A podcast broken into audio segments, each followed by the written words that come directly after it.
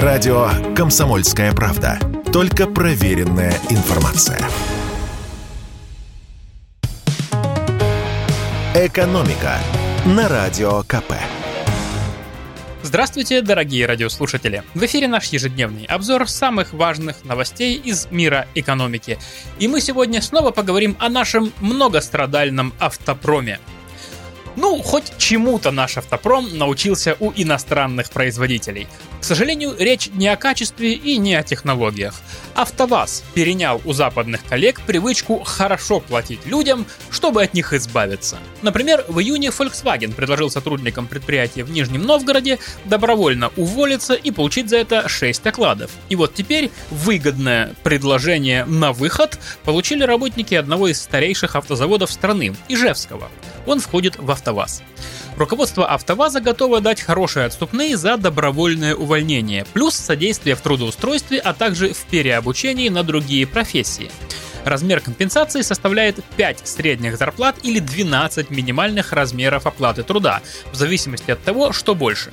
12 минималок в Ижевске, кстати, это 183 тысячи рублей. А тем работникам, которые достигли предпенсионного возраста, готовы выплатить даже 7 средних зарплат, если согласятся досрочно выйти на заслуженный отдых.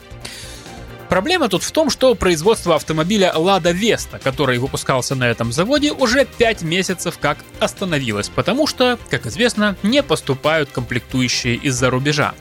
Но, как пояснил нам автоэксперт Игорь Маржаретта, сейчас речь идет не о закрытии предприятия, а о его перепрофилировании. Скорее всего, автомобиль Lada Vesta там уже производить не будут, но будут собирать электромобиль. Какой? Пока вопрос.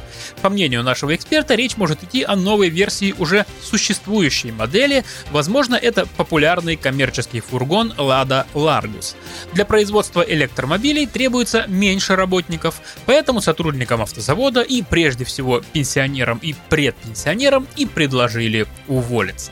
В дальнейшем, по словам эксперта, на заводе хотят организовать производство необходимых для российского автопрома компонентов, в том числе и тех, которые сейчас производятся за рубежом. А еще на территории завода хотят создать индустриальный парк Лада Ижевск, в котором откроют самые разные производства, причем не только связанные с автопромом.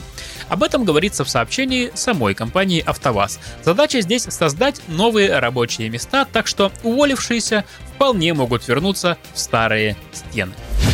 И в завершение немного расскажу о финансах, о наших с вами личных финансах и о том, как их уберечь от тех, кто пытается их у нас с вами стащить. Тренд сезона. Мошенники теперь все чаще дурят россиян через мессенджеры. ВТБ провел исследование и выяснил, что каждый третий клиент банка, столкнувшийся с телефонными аферистами, получил звонок не на телефонный номер, а именно через мессенджер. Почему? Потому что отследить злодея в таких каналах гораздо труднее. В мессенджерах не действуют фильтры антиспама и другие способы блокировки мошенников. Жулики обычно регистрируют аккаунты на виртуальные сим-карты, которые можно купить в интернете. Еще ситуация осложняется тем, что в мессенджере можно указать в своем аккаунте любое имя абонента. Поэтому поступающий звонок может быть подписан Центробанком, службой безопасности любого банка, следственным комитетом или другими органами, которым граждане почему-то доверяют. Чаще всего жертве звонит робот. Зачем он подключает, в кавычках, специалиста, который вешает на уши клиенту всю вот эту вот лапшу о том, что на вас хотят взять кредит, вы потеряете деньги, вас приглашают поучаствовать в следственных мероприятиях, ну и так далее и тому подобное. Кстати, мошенники могут обзванивать людей и под видом службы поддержки сотового оператора. Они могут сообщить о взломе телефона или личного кабинета абонента и просят ввести специальный код.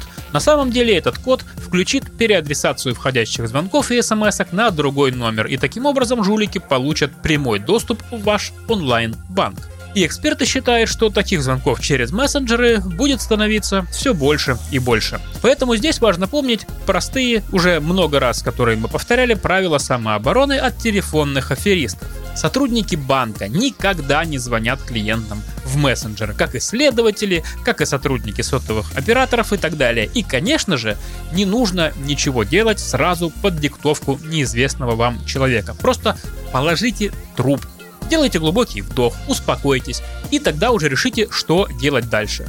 Можно перезвонить в банк по номеру, указанному на вашей пластиковой карте. А лучше не звоните никуда, ведь понятно же, что с вами хотели связаться мошенники. «Экономика» на Радио КП.